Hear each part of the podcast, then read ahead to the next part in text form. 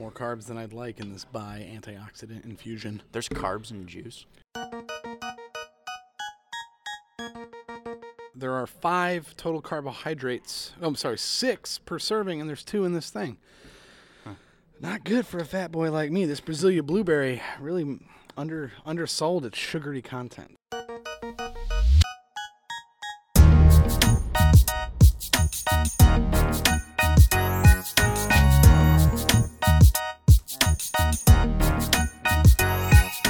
Welcome to the Baseball STL podcast. JJ Bailey back with you yet again.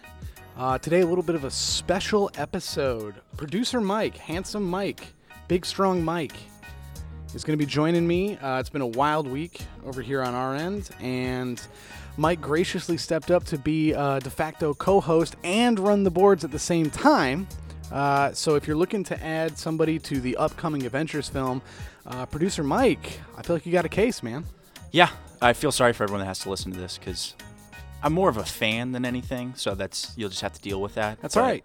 But, you're well seasoned. I have I have some knowledge, but uh, You've been through the take jungle with us. You've seen have. the. Uh, I've- you've seen what we're doing. yeah, yeah. And and you've laid out a doozy for us here today. Uh, so as always, status check on the Cardinals: fifty-one and fifty. And actually, 51 and 51. now. Actually, We after are fifty, yeah, that's right. That is that is post game. So it's fifty-one and fifty-one. back to 500. Another loss to the Reds. Um, they are, as far as I mean, it's still right now in terms of record-wise. I believe they're eight and a half games back in the Central now. They are five and a half games back in the wild card, pending results of today's games across the league. Um, right at 500, right at average, uh, which really seems to be uh, the theme of this play this season. I gotta say, um, you know, in the Mike Shildt era, I you, you look to see better energy, you look to see better fight. You've seen some of those things, you've seen some of those positive things, and we'll get into that as we go here. But I think maybe uh, all those positives that I, I tracked on the first couple of games into Shildt's tenure, I, I think maybe some of that was just uh, me looking for change because it might feel a little different, uh, and certainly the the uh, the bullpen imploding and blowing. Uh, what is what would have been one of the most incredible stories of the season for the Cardinals and turning that into a loss? That certainly doesn't feel different. Uh, but it, even if it feels different in certain aspects, the results honestly uh, appear to be the same. Yeah, and when you said like the decision making like that, I was about to lose my mind last night. I have a, a golden retriever, and he knows when I'm about to get upset. He just has this knack for this. And when he saw uh, Mike Maddux walk over to Austin Gomber and shake his hand, saying essentially, most Cardinal fans thought he was out of the game whenever during that uh, Yeah. Yairo Munoz at bat, and I.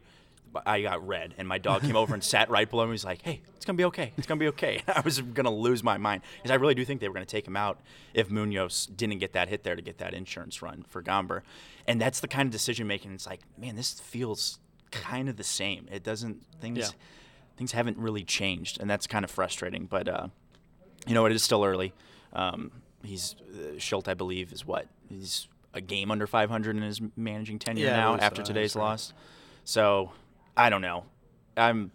Well, you came out of the gate playing the division leaders. That's true. You're and and and playing really hot bef- teams. And before Reds we go to this this most recent series, it's important to talk about um, what happened in Chicago and what happened uh, specifically with Matt Carpenter, because what we saw there was legitimately one of the most uh, historically violent offensive outbreaks for a Cardinals player in history. You know, Matt Carpenter was the first guy in in in that game where he had three home runs. Friday game. Yes, three Yeah. home runs, two doubles. He was the first guy to have was it five extra base hits in six innings of a Yes. baseball game? That's never happened before.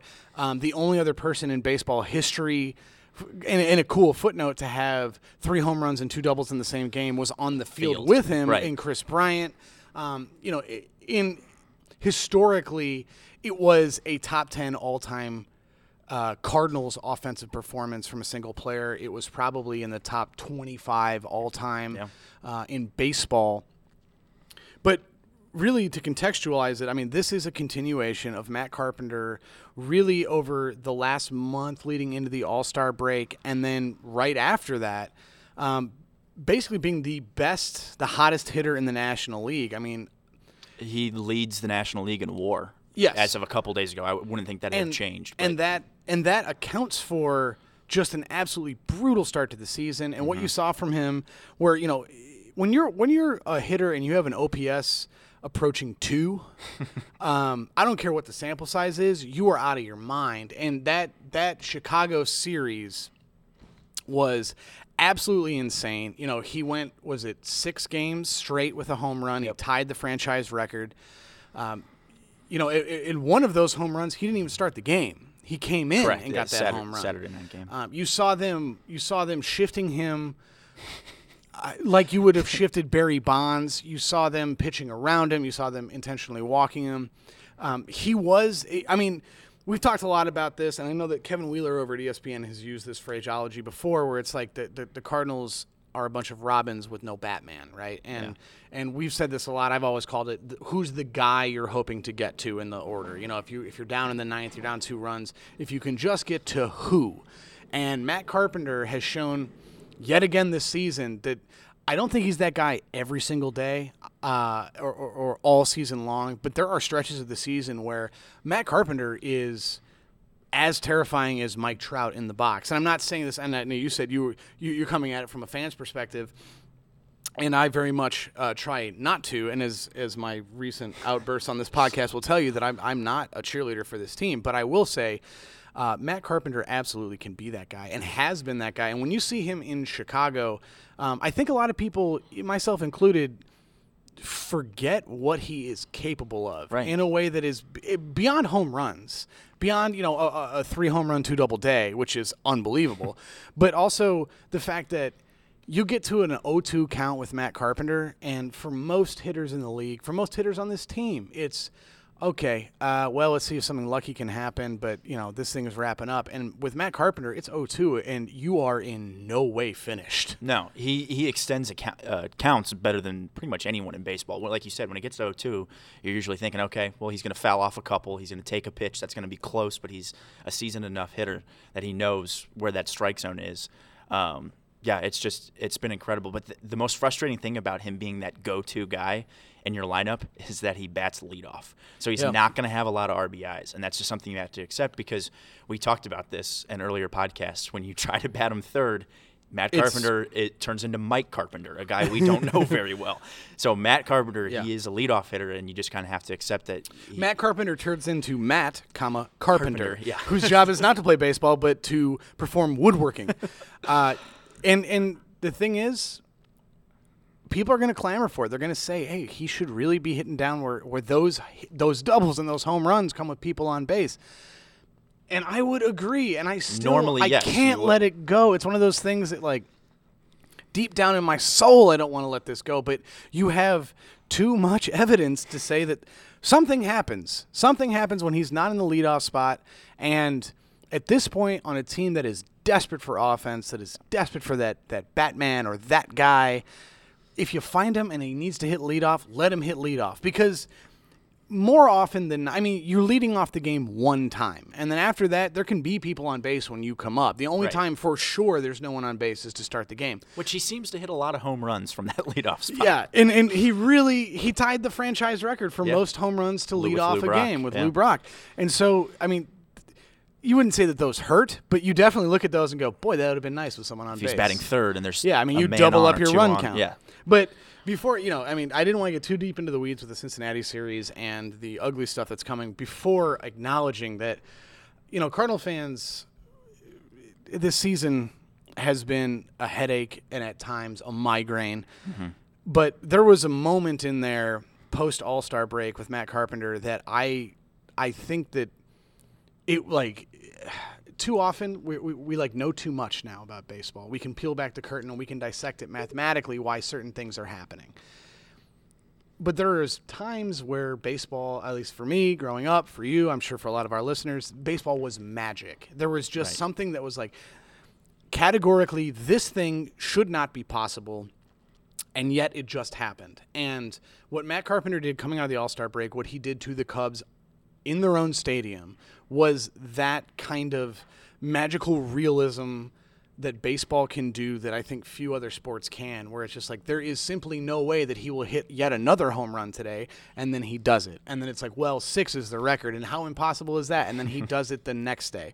And it was one of those times where, regardless of how you feel about the team or the season or anything else, you have to step back and be like, I'm seeing something that I might never see again. Right. And and few people have maybe gotten to see. Yeah, it, it was it really was something special because, like you said, the season's been a headache by most accounts, and just to be able to have something that we could all just be happy about, we can't like like yeah, the team's doing well, but the bullpen stinks or that Yeah. sort of thing. You can just be like, no, this is awesome, and This we should a all singular, appreciate and, and it's rare that a singular performance can transcend Yes. a team game. I think there's there's been a lot rightfully said that baseball is an individual sport Mm-hmm. masquerading as a team game. right. And so even if you take that into account, what we just watched was LeBron in the playoffs this Right. year.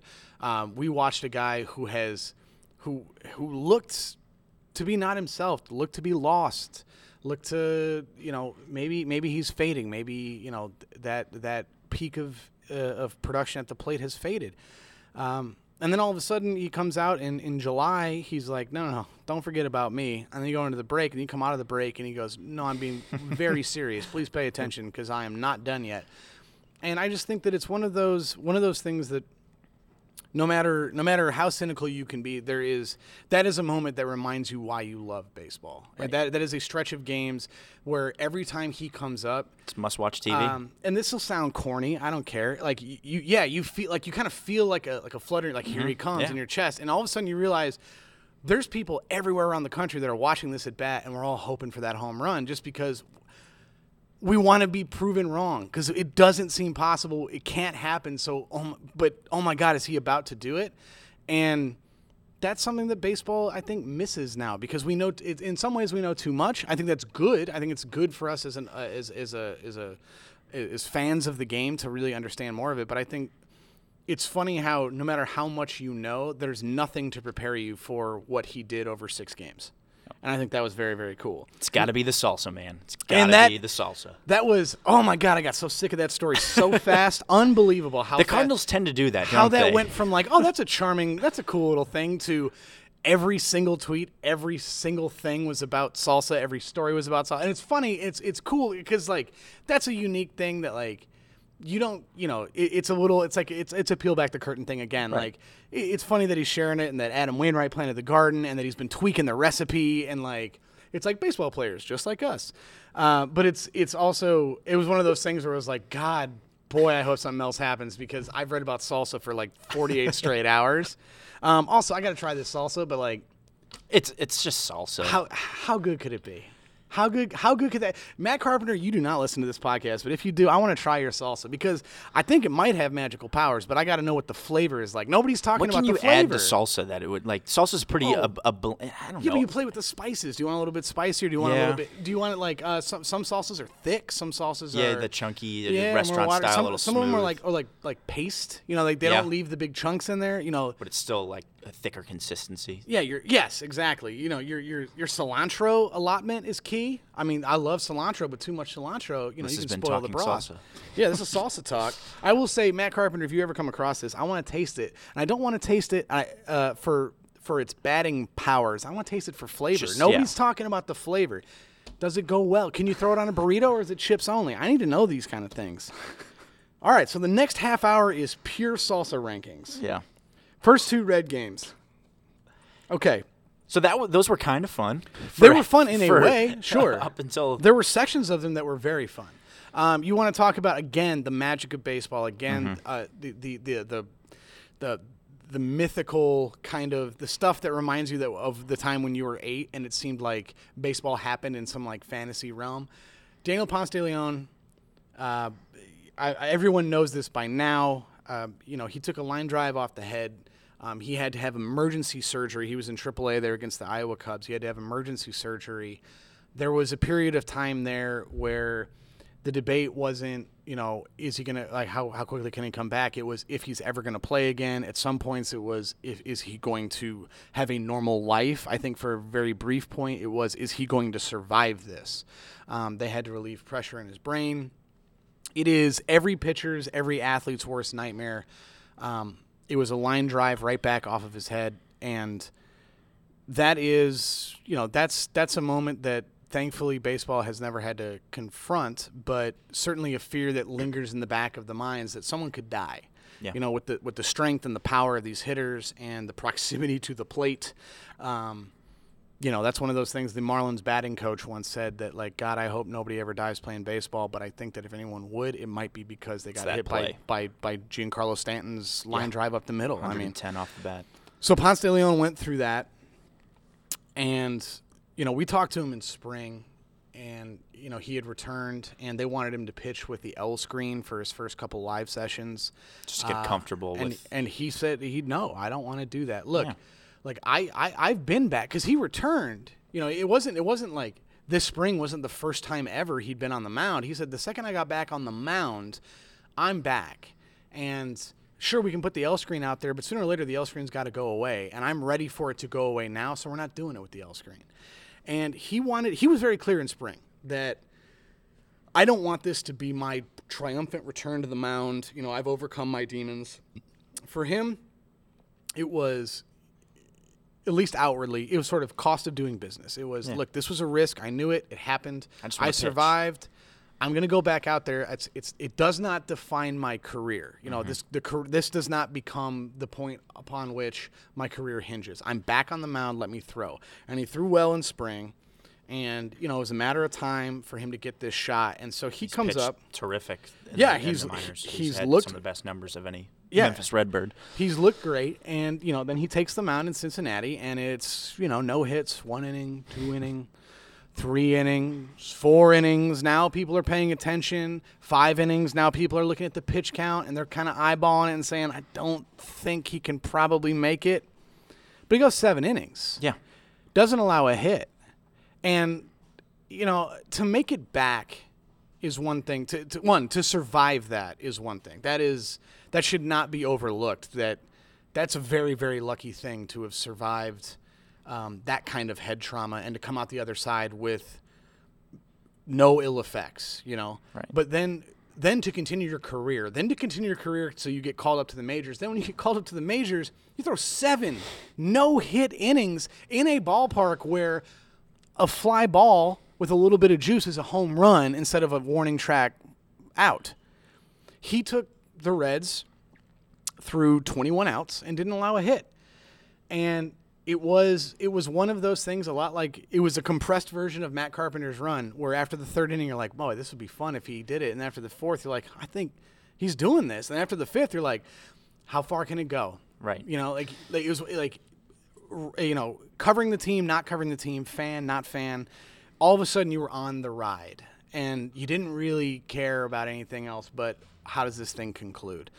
And unfortunately for him, it concluded with seven no-hit innings, which is still incredible. which he gets to take. Yes, and certainly I don't think he's going to complain about that. No. But for the Cardinals, what it did uh, conclude as was yeah, the, it would be so nice if the story just ended right there. yeah, yeah. If the game, if you know, if this was a high school game, yeah, they. Uh, it was a no hitter, and every, it gets written up at the paper, and everybody's Yep. happy. But it's a major league game, and so you got to play the eighth and the ninth.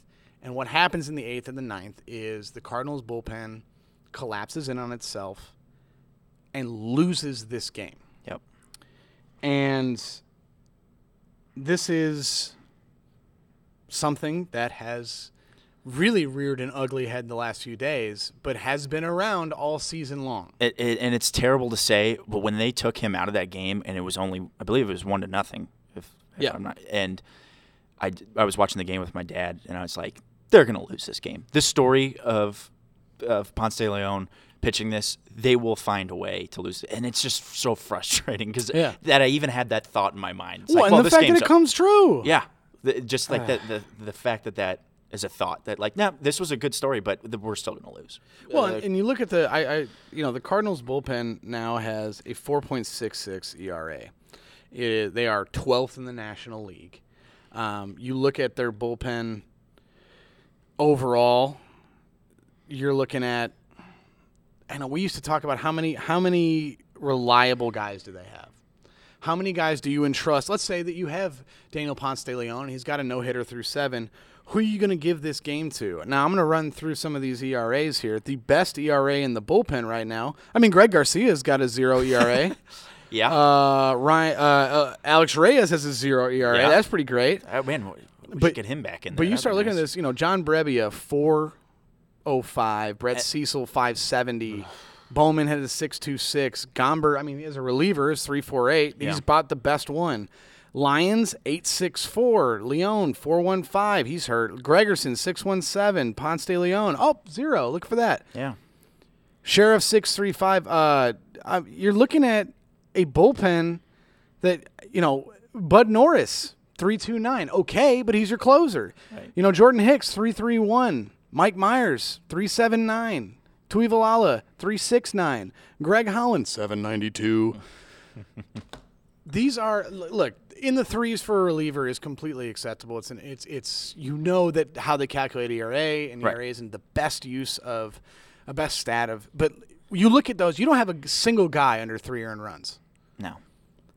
That's a major problem because you can deal with, you know, Bud Norris and, and Jordan Hicks being in the threes. Okay, that's good. That's solid. But you don't have one guy that's shutting people down reliably day in, day out. Yeah. You don't have one guy where, look, we need to get through the eighth that you can just Or throw out there and you're like, this dude is going to shut this inning down. Usually you have, a, especially a lefty reliever that you can say, okay, Joey Votto's coming up to bat. We need a lefty reliever. Last night, Tyler Lyons, who you would love to, to be your lefty guy, he gets My taken. got pulled. He got pulled before Yeah. he could even face Votto for Sam Tuivailala, who struck him out. who did well. Who's been great. And But- Votto has just murdered Lyons Yeah. throughout his career. I mean, that's I- you know, you point to that left that left-handed issue. When you look at how good Tyler Lyons was and where he is right now, I mean, the guy has appeared in 26 games. He's thrown 16 innings. His ERA is almost nine. yeah. I mean, he has just gotten absolutely hammered. And your other options are what? Greg Holland? No, I'm sorry, not Uh, Greg le- Holland. Excuse me. Uh, Gomber. uh, Austin Gomber out of the bullpen or Brett Cecil? Excuse me, Yeah. Brett Cecil, Yeah, not Greg. Holland. Sometimes I forget about Brett Cecil. Well, Brett Cecil has appeared in 27 games. He's given up a hit in at least 17 of them. He's given up multiple hits in seven of them. He's given up four hits, uh, most recently at the Cubs on July 22nd. Yeah. You know, that was the blowout game where he went in Yeah. and the lead was certainly safe. And after a minute, you're like, is this lead safe, though? Greg Holland, or God, I keep saying Greg Holland. Excuse me. Brett Cecil. Greg Holland is also up there because to- he's been bad. Yeah. But Brett Cecil was supposed to be your combo lefty back when he was signing. You had Kevin Siegrist. Well, Kevin Siegrist is gone. Brett Cecil has been nowhere near what you need from the left side. Tyler Lyons, despite what he did a year ago, has been nowhere near what you need on the left side. And then you go to the right side and you're running out of guys that you can count on. You know, Norris got touched up. Hicks Hicks is good He's good, but he's human. and, and has been and is is what 22 he's 21. 21 Yeah. so i mean he's not i mean he is great as in terms of raw ability but he is not he is not your stabilizing influence in the bullpen he Shouldn't is- have to be. he is a volatile weapon he can Right. be absolutely dynamite but you also have to know how to manage it because he's, he's he's an unstable atom or he's an unstable nucleus you know what i mean he can he's capable of great feats but he's also capable of He's young. big He's explosions yes. Exactly. Yeah. But then, then you have to lean on guys like Sam Tuivailala, who, if you told me earlier this year that that was going to be your best reliever in a, in a situation Yeah. where the game when it's late Joey in the game. Votto's coming up to bat. Who do we, you need? I You need Sam Tuivalu. Tuivala. Yeah, but he's been great. John Brebbia is another guy who I've enjoyed this year. He's had a couple slip ups, but he's been pretty reliable. Another guy that's like I didn't think John Bre- you would think like a Luke Gregerson would be that kind of guy, and he hasn't been anything. Well, Uh, and Tuivailala has really come along. Like watching him, he, he's out of options. And I don't mean that like in a in a movie trailer sense. I just mean that as like he cannot be sent down. So he had to stick with the team out of spring. And he spent a lot of time refining his pitches because he's a guy who can hit triple digits. Right. Um, but he's been working on secondary pitches. pitches. He had that spike curveball for a while. He's really worked on movement. He's really worked on like completing the picture. And I think that has shown this season and really really in this last this last stretch where he's been called upon to do extra work He doesn't look like a guy who is just going to rear back and try and throw it past you up at your letters. He's a guy that has been working sequences, working off speed pitches, leading with a breaking ball. Um, I think that you're probably going to see as this goes on. You know, this is one of those periods where it's like, okay, what do we have in this guy? What do we have in this guy? It's decision time. Uh, Tuivailala is a guy that I think the Cardinals should be deploying with some regularity and find out how big of a weapon is this guy. I know that they've been limited in how they've used him, and some of his early work, you know, probably warranted that. But now what you're seeing in him is a, a much more complete reliever this is that's a that's a Harrison Bader level kind of let's trot him out and see what we got with some regularity because that's a decision point. I mean that's that's a valuable asset. You need somebody stable. Yeah, and I think there's parallels with with what Hicks could be with that too. Because Hicks, Hmm. when he started, he was the guy that would he just came in to wow the fans, Yeah. throw as hard as he could, and it was great. But then you, you started seeing the hit batters, the walks, the you know he started giving up some runs, and then he started working on that slider. And then when he got that slider going, he was striking guys out. And Yeah. that It's stretch, that stretch of about a month where he didn't give up a run was fantastic because that slider. I mean, it's set, the fastball is just is. setting up that slider because that's unhittable. Well, that- somebody's throwing 103 and then you throw an 85 mile an hour slider, you're not going to hit that. Well, and that fastball that fastball is great, and when it moves, it's really great. Oh, yeah. But the thing is, I you know I said this probably a billion times on this podcast, but a major league hitter can hit 120 miles an hour. They just need to time it up. Right. And so there are guys that 105 is not going to blow them away. I mean, it's it's definitely going to take some luck and skill on their part. But if you can, all it takes is something else, anything else, for them to be like, I'm not quite sure what's coming. Yeah. And now 105 just murders you. Right. Because if you hesitate for a tenth of a second, it's already past you. And so, again, he's so young that everything he gives you is essentially house money at this point, and then you hope next year he takes the leap. Because remember, he came all the way up. He came all the way up. He didn't just bump up from AAA. Dude was in high A. Yeah. So whatever you get from him is a bonus. Guys like Tuivailala, they've been around for a while. They've polished those pitches. See if that guy can do it day in and day out. Give that guy a shot because you know Norris isn't going to be around. He's on a one-year deal. You know Hicks is going to take some some some massaging, some shaping. What do you have in Tuivailala? Because is, is is he the bridge guy between Hicks as the closer, uh, maybe a year from now, two years from now, or or is he a guy that immediately slots right into that that eighth inning role if, if Hicks makes that jump? Either way, it's time to see a little bit more work from from old Sammy Sammy Tuivailala. Uh, now, we talked Ponce, and that was an incredible story. Uh, how about Austin Gomber though? That was fun. How about Austin Gomber? And it, when he, when he got through like two with no hits, Everyone's like, joking, like, "Hey, wouldn't it be funny if he like, does "Ah, the same yeah, thing tonight?" Like, I'm not gonna get carried away.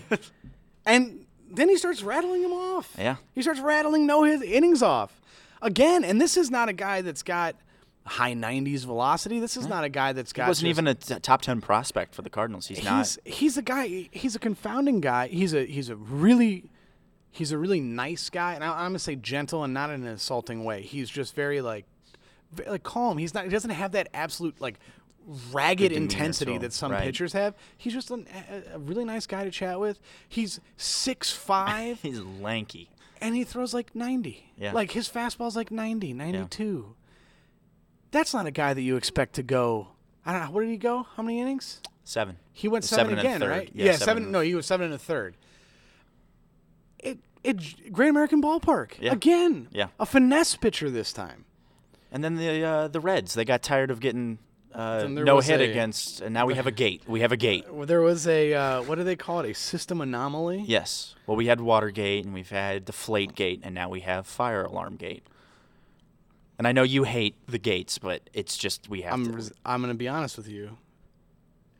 L- listen, listen. I can't resist it.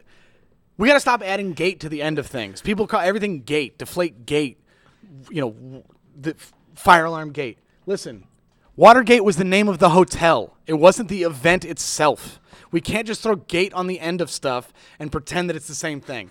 Watergate was the hotel. It's deflate gate makes no sense. That would be it's it's, insane to me. I'm sorry. I'm done. I'm done now. But for everyone out there, stop adding gate to things. Stop it. Stop it. Stop it. It was the name of the hotel. It did not describe the, the event or the level or severity of the event. We're moving on right now. Old man yells at Fi- clouds. old man yells at clouds right now. Listen, the fire alarm went off, and correctly, Gomber was pulled because of the amount of time spent waiting. Oh, he did pitch after. Yeah, but I mean, he was he was not going to be pushed beyond. No, no, yeah. That, that's uh, and he was he was when he went back out there. The plan was that he was going to try and finish what he could, but they're not going to let him run Yeah, it out there because you can't have that hiatus right there. However, However, questions remain as to what would have happened had that fire alarm stayed silent. Mike, I'm going to let you because you said you're coming from a different perspective. I'm going to I'm going to give you the box right now. I'm going to give you the lane. Do you have a hot take or a conspiracy theory on on the fire alarm Okay. going off at GABP? I've been nice to the Reds this year. I gave them that hot take that they would that they could potentially finish with you a bet. kept it in your pocket. I kept it in my pocket, but I, I brought it to the world. Yes. Somebody pulled that fire alarm, and I Somebody for the Reds or So- like a are you talking like a fan Someone. or like a there's This is pretty lukewarm. Are you saying like a fan pulled this fire alarm, or are you saying someone, like someone in in the organization? the Reds. th- there's the Deflate Gate. There was a uh, equipment manager, assistant equipment manager. Yeah, okay. He was doing it. There's somebody in that equipment. I'm I'm calling them out now. This is insane. Why? They, because they're they're the Reds aren't contending for a playoff spot. This game they meant hate nothing they to them. hate the Cardinals. They boo Yadi every time he comes up to the they plate should. in He's Cincinnati. murdered them. He's turned he. Every time he comes to Cincinnati, it's like Godzilla coming to your village. Yeah. he murders them at their own ballpark. Somebody, you think somebody you think did that this, game meant that much to the Reds that, that somebody you think it was like a rogue You're actor? getting- You're getting a no hitter thrown against you by a guy throwing in his it, making his first MLB start two nights in a row. Yeah, that's bad. That's You bad. You you That's a must bad be the- look. You It's a must bad be the. Cardinals. It's a bad look. So you gotta. So you think, Sometimes so you was gotta this do what you gotta do. was this the act of one rogue agent, or was this a was this a was there a, a red phone that rang somewhere deep That's in what the I would like to think. I- and they answered the phone, they hello, and it was just like, do it. Yeah. Uh, I don't. Uh, rest in peace, Marge Schott. But that is a very Marge Schott thing. She Yeah. would have done that back in the day when she was owner of Oh, the Reds. She would sure. have. She had that phone. She was a terrible c- monster. Cigarette just hanging yeah. out. She would have called. Oh, Schott was a terrible monster. She didn't get banned from baseball. You look at some of the people that got banned from baseball, and old Margie, oh boy, I just I won't get into it right now. We got too much She, to she get had to. like two dogs that would But sit by her at the games I too. I would say anybody who doesn't know who Marge Schott is, 100% look her up. Just go to her Wikipedia page. She was She said some Yikes. things that were Yikes. yeah. She said some things at at a at particular times in history where such things were I mean, they were egregious always, but they were way past the point of people like normally being able to say them uh, and and not have blowback. And old Margie, she just got away with. I'm gonna she I'm gonna say it. I think Marge Schott Hmm. has a phone from the other side, and she called. You think she called? I think I think I'm gonna blame this. I'm gonna put this on Marge Schott. and it's just like, nah, pull the fire alarm. Pull it. I listen. Either way, whether or not the ghost of Marge Schott did this, who's to say?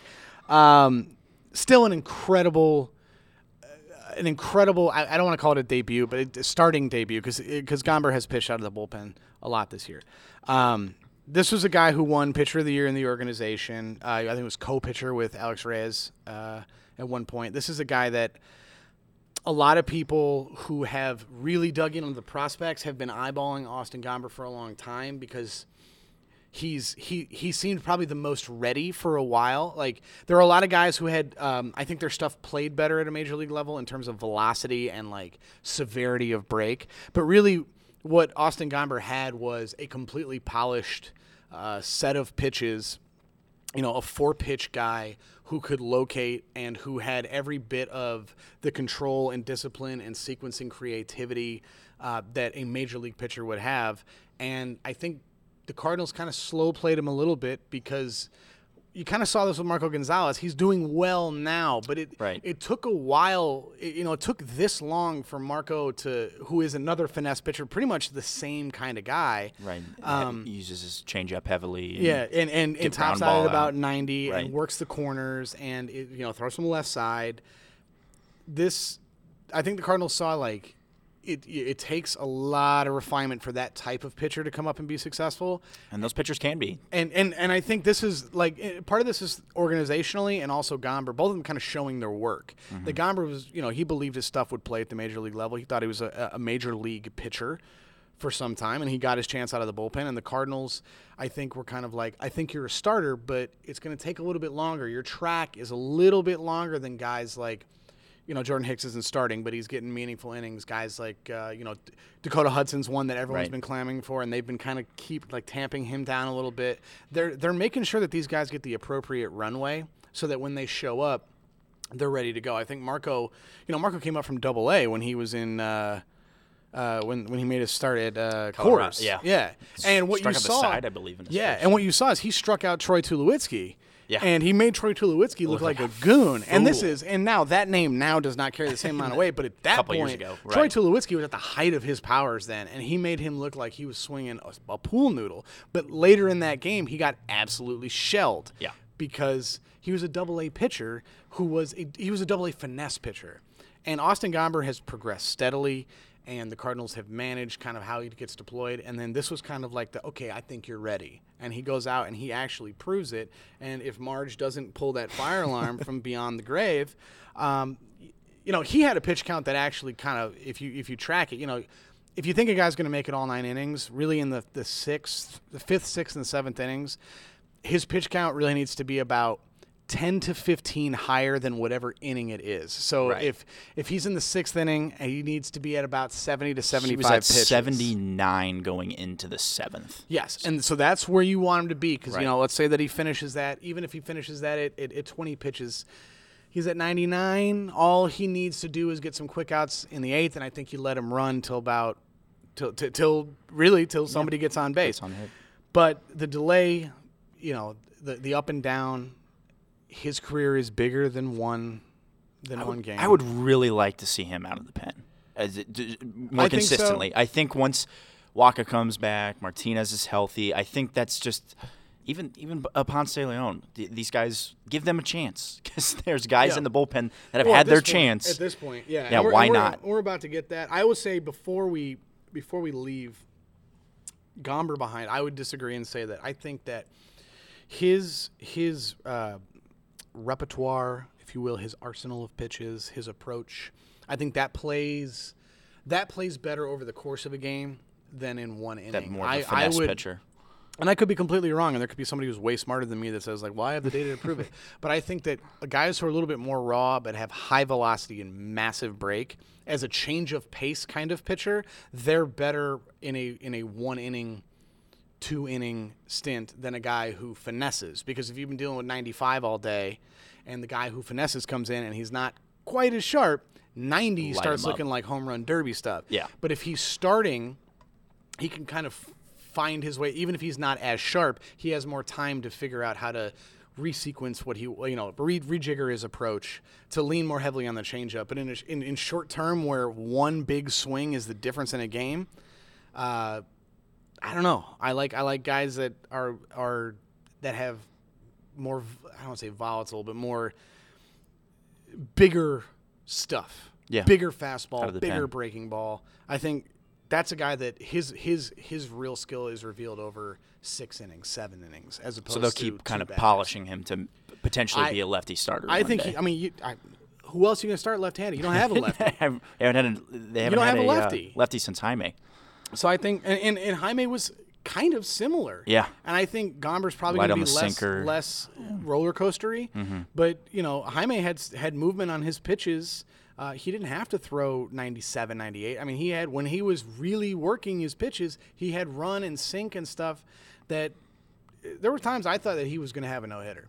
Yeah, he he had a couple approaches to that. And there was to that on that staff, he was the guy that I thought that could have a no hitter. It would have to happen. You know, I think I always think Carlos probably can and will. yeah, Um, because I don't think he's gonna have one yet, right? It was it was yeah. He hasn't had one yet. He's gone a cou- he's gone complete games, but he hasn't had Right. And Shelby Miller had the the sneaky the hidden the hidden was it the hidden perfect game? gave up a hit to start the game. And Yeah, then- lead off hit and then nobody else. Um, but I think Gomber's probably going to play a little bit better as a starter. That's just me. I Mm-hmm. don't. I mean, who who am I? Who knows what I know? Uh, also, Dexter Fowler. How Dexter- about that? How about that Old fresh Dex. start? How about that fresh start that Mike Shildt promised with Dexter Fowler? Uh, you know, a lot of guys. Uh, a lot of guys are probably happy about a, a, a change in manager, and I don't mean to, to stir up anything, but I think Dexter Fowler's probably the happiest. Not not for anything personally going on b- between him and Mike, though. I'm sure that may be factored into it. But certainly, it, it feels like time. as a player, you're going to get one more shot to just start over, and you don't have to pay for the sins of the first half. And really, over the last two weeks, hasn't been terrible.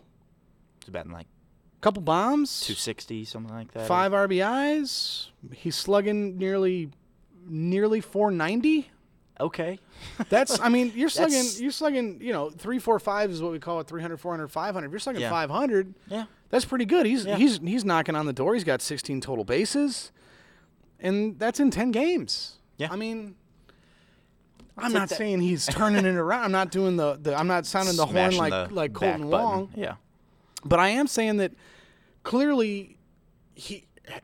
I guess I'll just ask you that: Has he not looked better? Oh, he absolutely has. Has and at the plate, I mean, especially last night, he hits a home run right-handed, which Mm-hmm. he's done one other time this year, which was the grand slam against the White Sox, and he hit it opposite field. He didn't pull the ball. He Yeah. squared up, drove the ball, and the, the way it was coming towards the plate, he hit it to the opposite field. Just a great-looking hit. It's like that's take that all the time. That's wonderful to see him hit like that. And he's, you know, like Dexter Fowler's never as bad as his stat line looked. I mean, he's look, he's older, sure. Is he coming down out of his prime? 100%. Right. And I think he would admit that. However, he's not a 160 hitter. No. You know what I mean? Like he's not a guy that is like that is completely unusable. And I think this is one of those change of scenery without actually changing your scenery kind of things. What you've seen over the last 10 games indicates a guy that's maybe he's not going to be a 300 hitter. Maybe he's not going to be a 275 hitter. If he's a 250 hitter, Yeah. He's usable. Gets on base. Gets on base, he's usable. Can hit some home runs, usable. Yeah. Harrison Bader is probably not probably, you know, not quite ready to be an everyday major league hitter. I mean, he's- close. Yeah, he's His defense would his- show that his he is, is but the offense, I agree, is and, not quite. And there. I agree with people who are like, you know, go, you got to see what you got with him. Go ahead and let him play as much as possible. Yeah, sure. But I just, he's, I want to see him hit consistently before you start counting Harrison Bader as the forever outfielder. yeah, I agree with Um, that. But before we get into the the, the outfield here, I, we got to talk about the bullpen. And as you put it here, oh Lord, the bullpen. We've talked about it a lot already. We but have, but let's talk about a couple of guys in particular. What is Greg Holland and what is Brett Cecil? What are they doing still on this team? They must ser- they must be like I always like to think like when guys like this who are just clearly they don't have a place in the team. Maybe they're the funny guy in the bullpen. Like maybe they're I don't. they keep the, keep them around like they're they're coming up with the fun stuff they talk about in the bullpen every night. Well, know, it's maybe- probably not is she- Bud, Bud Norris. Reminds me of the rest of development. Is she funny? Is she- her. Her? Uh, I mean, look, I understand that it's it's it doesn't make great business sense to just like hemorrhage dead money. You know, like you know what I Right. mean. But at this point, you cannot go to Brett Cecil at any point in a game unless it's that Cubs game where it's so far out of reach that you can you can withstand the four hits he's going to give up and the two runs he's going to give up because it doesn't matter. But at what other point is this is this pitcher useful to you? yeah. He's not a trade piece. No one's going to want him. He's not a guy that you can throw in at any point in a game. That's it, any that that is of any consequence. He's making seven what seven five this year. Cecil. Yeah, I think he's making seven five yeah, and then uh, Holland is 14? 14, yeah, one year 14, 14, and change. And the, the the bigger problem I think is you've got him under contract. uh, you know, Greg Greg Holland, good to go. It's a one year flyer. Yeah. yeah, one year flyer. I really thought that it might work out. Yeah. But okay, it doesn't work. Brett Cecil, you still got him under contract for 2019 and 2020 at 7.7 and 7.2 million, respectively. Look, man, it's not working out. This is dead money. It's a bummer, but you got to clear a roster spot. Look, Right. this team is not probably going on a, you know, despite Adam Wainwright's positive tweets, they're probably not going on a 10 game winning streak here. And they're What was his certainly hashtag? Hashtag ten. He had some just horrific it was like hashtag. it was like ten games, s- ten straight to hashtag your get back in grandpa it. would use. Yeah, it was like ten straight to get back in, or Yeah. something like that. Something to that. way effect. too long. Didn't rhyme. The look, you're not going on that run. Probably, you're definitely not going on that run with this bullpen. Right. And when you say guys like Norris and Hicks are unavailable, and Tuivailala went like five outs the night before. That means that you're going to have to use guys like Holland and Cecil. And you shouldn't even be confronted with that at this point. Those guys should be gone. There's been enough time. There's been the DL trip. There's been uh, he's sorting out something mechanically. These guys are gone now. You I I I understand that it's not as easy as just doing that and then sucking up the fact that you're going to be paying 28 million dollars in dead money, but you're killing your roster right now. These like with all due respect to them like personally, professionally, they're not doing their jobs. Yeah. And you're paying them regardless. So, look, you can keep trying them out there and losing games, or what you could do is clear them out and move some new guys in. Move these guys up. These young guys, yeah, they you know, if you have to clear, you have to clear roster space. Move Ponce into the bullpen and let him Yeah. pitch out of there. Move Gomber into the bullpen when it's him time. reps, yeah. let them pitch. I mean, bring up some of these guys from Memphis. Bring up Dakota Hudson if you want to. yeah. These guys, these got to go. They got to go. I'm You gotta- sorry. you gotta- you gotta- got, you you got two go. massive black holes in your bullpen, and you can't trust them in any in any moment of significance. And that's what you're paying them for. So look, the money's going there anyways. Pay them to go do that somewhere else. Yeah. That's my thought. Yep. And like we said, Tui and Hicks have looked good. They're young. Bring them out there. Last, you know, Well, I, I, I threw the Ozuna dilemma on there. Mm-hmm. Our, our good friend Brendan Schaefer. We'll have to have him on because he has been on Ozuna on who is Twitter this lately. man? Yes. Yeah. Why is he hitting fourth? And that's is. it. And I and I'll give it to him. You know, that is that to It me It makes no sense. and he has I'll- hit lead. uh, He has hit in the cleanup spot for the past two months. And you know, Mike Shildt said three extra base You know. Mike Shildt said that he's going to do. You know, it's going to be if, if as long as the approach is there. Um, I mean, he is hitting. He's batting 265, 270 right now, which isn't terrible, but the the lack. He's got, I believe, something like 90 odd hits this year, and 79 of those are singles. And that's that's just not the player you paid for or traded for in the offseason. You expected a guy in the middle of your lineup who could get doubles, get home runs, drive in runs, and you're just not getting that out of him. well, and let's take a look at what he's done over the last month. 172 average. Yeah. Last two weeks, 184. Last seven days, 185. You know, over the last 28 days, he's slugging 195. I believe it, when's last his last home run is eh, before the well before the like June I think fifteenth before you or were something. born. Uh, I think uh, I saw when he hit that double. That was his first barrel since like June sixth. Yes. Yeah. I mean, look, his overall stats are kind of like, oh yeah, yeah, okay, Yeah, it's okay. it's I'm telling you, over the last 28 th- days, this guy is hitting 172. His on base percentage is 215. His slugging is 195. That is an OPS of 410. yeah. That's not your. That is that's not, not, a cleanup. cleanup hitter. This is the same thing as what is you know what are Cecil and Holland doing? What is Marcell Ozuna doing in the heart of this order? Right. Put him let let Jose Martinez bat fourth When he plays. when yeah. he plays, but bat him fourth every time he's in. Bat him fourth. Right. If not, and I don't move Matt Carpenter there. Good God, don't do that. But Don't you got to find somebody else that can hit fourth. Put Gyorko there when he starts. Put Right. DeYoung there. There is no Marcell Ozuna should not be hitting higher than sixth. Yeah. I mean, that's just it's bet Molina there. This you have you kind of like Molina in the two hole though, but I a- agree. He it could- is a. he could I- do I, I like it. It's a good look. I think that. excuse me. I think that Marcell Ozuna, sure has the name and sure maybe has the approach, but he's not giving you anything useful. I mean, this is a this is a below replacement level hitter over the last month. Yeah. He's not the heart of your order. He shouldn't be getting that many at bats. Let move him down. Heck, move him up if you want to, but uh, until he gets that swing back, until he starts putting the ball in the air, he's getting the ball just out of the infield. All these hits are just over the shortstop's head, Uh, or the ground ball through the gr- hole. ground ball through the hole. That's all he's doing until he gets the. He can. It, it- something's got to change with his approach.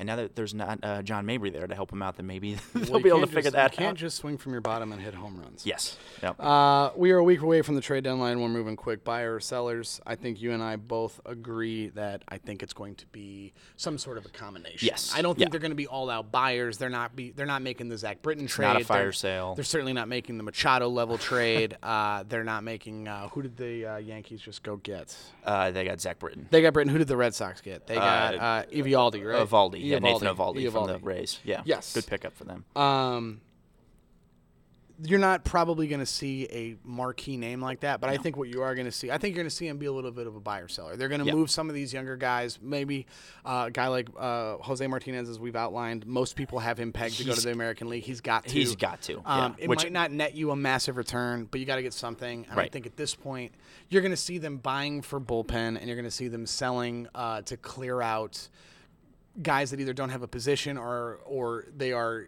they're they're kind of there's like a log jam in that area. Right. Um, I don't. I wouldn't be surprised if there was one or two larger names, quote unquote, larger names moved.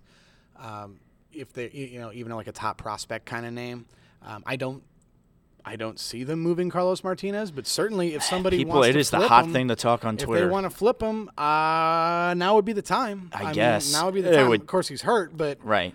You know, if you think you can flip that ship for, I would think- um, a, a, a return that directly fixes your problem. So if you do that for like a top flight reliever and a and a solid lineup Young piece, bat. Yeah. okay, then yeah, definitely. But otherwise, you I got him under I- cost control for yeah, five years. wouldn't don't move. understand why you'd flip him now. I would sure think that most teams would look at a guy like Chris Archer and would be more interested in him. He's going to come at a cheaper cost, and he's going to come at a cheaper cost. He's also, uh, you know, we talked about a possible trade for the Cardinals getting him. I would think when comparing to right-handed pitchers like that, I think teams would be more likely to go after Archer than Martinez. he's- I mean, I don't they're think both- I don't think the Cardinals would be willing to move. Yeah, they're both cost controlled, but Martinez is going to be a much higher ask from the Cardinals. Right. But I, I wouldn't be surprised if you saw it like you know, I you know even if Jack Flaherty was in a package, I could see it. um, Yeah, it wouldn't. Like I I'm just saying, don't- I don't think they'll do it. But if it came down to it, if it really solved a major bullpen issue or it solved a major lineup issue, I think they're wi-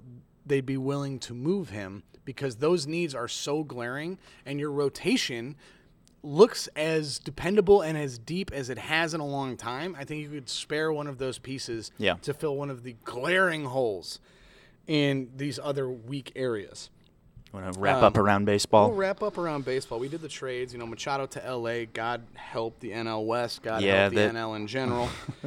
uh, Britton to New York, and Eovaldi to the Red Sox. God help the AL East. God Yeah. help the AL in Just general. yeah, I mean the Astros I would assume would make some kind of move. They have to because it looks like we're on a warpath to a Yankees Red Sox ALCS and pray for us all because Oh, it's going to be Yeah. thank God we don't live in Well, the Northeast. You could be looking at a Dodgers Cubs Cubs, yeah, NLCS, yeah. which oh, those ratings. Oh, those Oh. ratings. And I, I mean, the Dodgers, the, the Dodgers have been on their, uh, I won't say, they're not messing around drink for a while Yeah. now. They, they want it. They know Yeah. the window's open, and Yeah. they're gonna, they, they want it so bad, and to replace when Corey Seager goes down, to be able to in the second half be like, ah, we got Manny Machado then, like that's fine. That is, that is a a we're here. big energy kind of move, if you will. Um, wink, wink.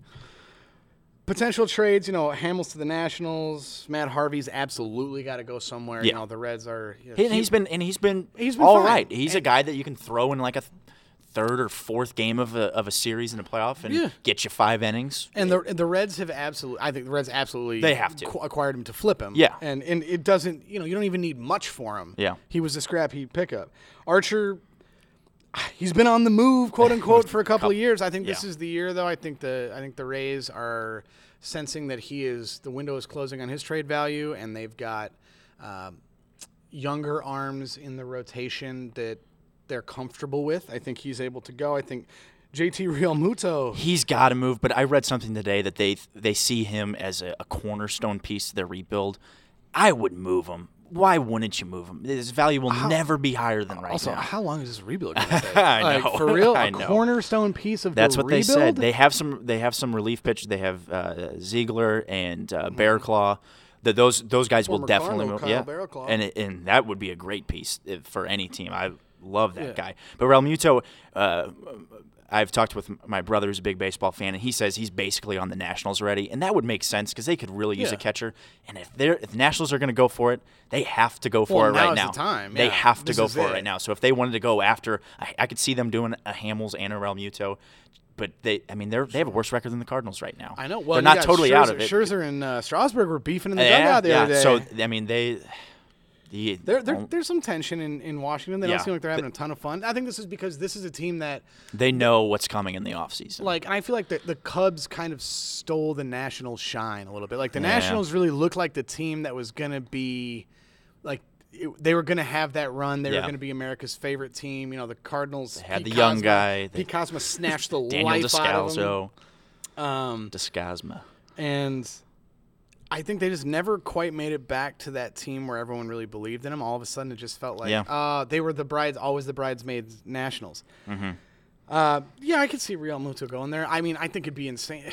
You can't be like, oh, we're going to build around JT Realmuto. Yeah, that's a tough- How much time do you have to rebuild? Like, what? The the the Miami not Mike- Jeters. he's not Mike Mike Piazza. Like, and and the the Marlins are, from what I can tell, a decade away from being an even a At recognizable least. baseball team. Yeah. They sold off everything. There's nothing left. Yeah. The toilets don't even have seats down there. uh, last one was Moustakas. Uh, he's He kind could of the yeah. last. He's the last chip floating. I like this Adam Jones to the Indians. and they kind of need an outfielder. I think that's one. I mean, the Mar or not the Marlins. The Marlins and Orioles have been kind of interchangeable this year. Yeah, they uh, the. Orioles they really they need to accept that they just got to start co- Yeah. from the basement. So they, need to move. And Jones and group. Jones deserves to play on a team that could go to. I know that they made it to the ALCS a few years ago, and they've been a playoff team with them. That's hey, they are so far from that team. Oh, I know, You, but you and he- I and seven friends are as close to that team Yeah. as the Orioles are now. and Adam Jones deserves to be on a winning team. He's suffered enough. So Yeah, to- and, and I think the Indians would be a great team for him to go to. Um, so that would be good. And then the last thing I throw in here is what are the Mets going to do? like can can you like as a matter of public health can can a franchise just be shut down Due to health This is- violations. this is the most mets a mets season has ever been Yeah. and it culminates with noah syndergaard being sidelined with foot and mouth disease Did he go to a daycare foot and, just mouth like I think I, I think it was he did like He a did like a kids camp, He did yeah. like a kids camp, and he caught foot and mouth disease, which Hand, is foot, and mouth. Don't hand, forget the I'm hand. Sorry, sorry, hand, foot, and mouth disease, which is basically just three parts of your body that are like, yeah, they're they're broken gross. They're gross now. yeah. Um, that isn't. That, that's an infant's disease. That's an insane thing, but only a Mets player could have it. You know what I saw? I I, I think I read it. It was. Uh, I can't remember the columnist that wrote it, but it was the most amazing assessment of the Mets. And it says the Mets continually shoot themselves in the foot and then go looking for the gunman. the Mets, honestly, the Mets like they're weird, like like Cerberus three headed ownership, weird GM Wilpon, situation. yeah. It's a mess. It's a mess. They are a mess of a franchise. Their players hate hate being there. The ownership and their players fight. They get weird baby diseases. They never play well. I don't, if you're I don't know if you're a Mets fan. I I have zero idea what to tell you other than like man I don't know check it like check out The Jets might be fun this year. Get you know excited for um, that. the marvelous Mrs. Maisels on Amazon Yeah. Prime. Glows on Netflix. Season two just came out. Uh, all of Atlanta's on the FX app. There's plenty of time. Training camp starts tomorrow. Training camp talks. uh, There's plenty of stuff for you to do other than watch the New York Mets. Just really give yourself that break. That's all I can say. And also, if you want to close anything out about your beloved A's, All right. So, at the beginning of this year, when I was struggling with the Cardinals, I said I would get so frustrated that I'd just say I'm an A's fan, kind of as a joke, but yeah. I'm an A's fan. now you are. They are just so much They're so fun. much fun. They're so they went they were down 10 to 2 last night going into the 7th inning and they ended up winning 13 to 10 They- in, in 11 innings. They are. They're having like They're- they're, they're just- there's not as many teams. I don't think there's so many teams out there anymore that when you watch, you're like, oh, they're having a great time playing. Oh, like they're- they're having fun. There are teams that win and certainly enjoy winning, but it's a different quality when you're like, oh, you feel like you're hanging out with them for the course Yeah. of nine innings. They are really having a great time and. You know, there's a couple of you know Piscotty's on that team. Uh, you just saw him make a move for Familia, to get a. Uh, that's a Matt, complicated Matt move. Chapman is one of the best defensive players in baseball. He's having a great offensive year too. It's they're a fun team to hang. They're They a good hang. That's what I'll say. are. They're, a good hang. And now they so the like stru- oh, there you go. If you're a Mets fan, what do you do? check out the A's. Check- man. Now out- their the- games are going to be at weird Eh, times they're for weird you, times. But like, just check them out. Just they're a good hang. The Yeah. Mets. The Mets are that that relationship you're just dying to get out of, but you're afraid of what's you on the other the- side. You see across the the, A's the, are that person. States. Yeah, the Oh, A's are that person that you run into in the fun. coffee shop, and they're like, "Oh, there's just instant chemistry, and you can't wait to maybe go get a drink with them, hang out with the A's, get rid of those Mets." And if you're a Cardinals fan, I guess stick around to the deadline. It's going to be kind of fun. There's going to be fireworks, but if you know, if you get It's Stephen frustrated, Piscotty. We all love yeah, him. jo- join join Mike on the A's train, and we'll have a good time. Otherwise, you know, hey. There could be some new uh, Cardinal Cardinal players to cheer for here coming up at uh, at the deadline. Yeah. So we'll see. But that wraps up this episode of the Baseball STL podcast. Thank you for joining us. Uh, I am the JJ Bailey on Twitter. I am lead Cardinals writer for KMOV.com and the Baseball STL app. Don't follow me on Twitter. Mike is normally producer Mike, but this week co-host and producer Mike. He is on Twitter at Mike Steve. For all the hottest A's takes, follow at Mike Steve Ritter. follow us or don't. But the one thing you must remember is be nice to each other.